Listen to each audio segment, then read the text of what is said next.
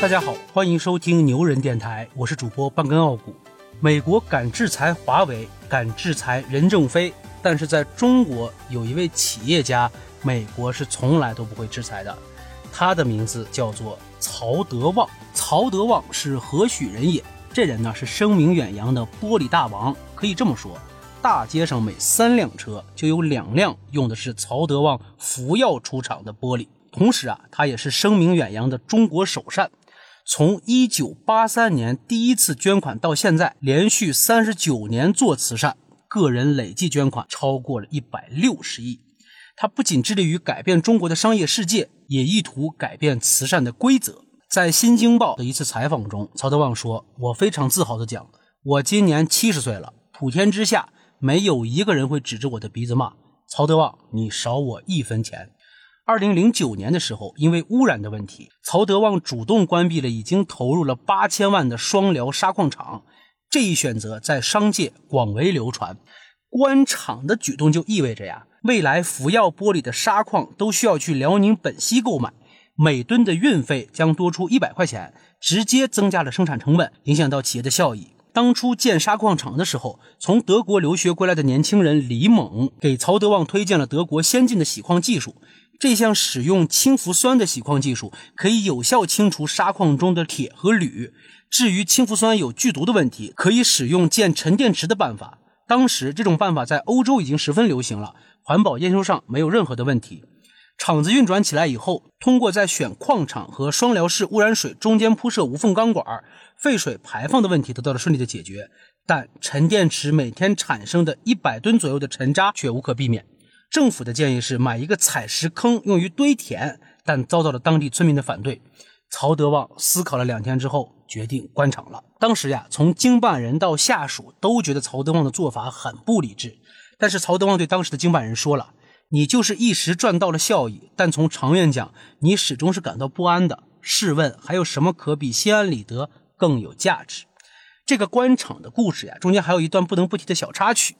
厂子是非关不可的，但考虑到本地就业和社会稳定的问题，当地政府说服曹德旺推迟1年关厂，并承诺如果厂子亏损了，政府可以补贴。1年之约到了，厂子并没有亏损，曹德旺又把钱全部给退了回去。这个举动让当地的书记倍感震惊，他说自己为官多年，拿到财政补贴又归还的，曹德旺是第一个。曹德旺曾经还说过啊，人不能忘记经历过的苦难，如果在走的顺当的时候忘记自己姓甚名谁，恐怕还要再经历一次苦难。这样的担忧还有一个很现实的问题，在多次下乡调查的过程中啊，曹德旺发现沿海的农田被大面积抛荒了。当地一位村民给他算了一笔账，1亩水稻的收成大约是1900元，出门打工包吃包住，一天挣300块钱。这位农民就反问道，曹总，你说我种不种地？在国民普遍吃得饱饭的年代里，曹德旺对未来吃不饱饭的担忧实际上已经超越了一个商人的本分。这或许就可以看出啊，一名真正的企业家与一名资本家之间的区别。曹德旺曾经畅想，如果中国每一个行业的领头人都能把这个行业扛起来，这个国家就是强国了。对于一个强国来说，许多问题是可以迎刃而解的，但事实上，什么赚钱，资本往往都跟着一拥而上。他曾自比金庸武侠小说《侠客行》中的乞丐石破天，这是一个对世界充满理想看法的人，时常因为一些天真的念头做出傻事儿，却最终修炼成了绝世高手。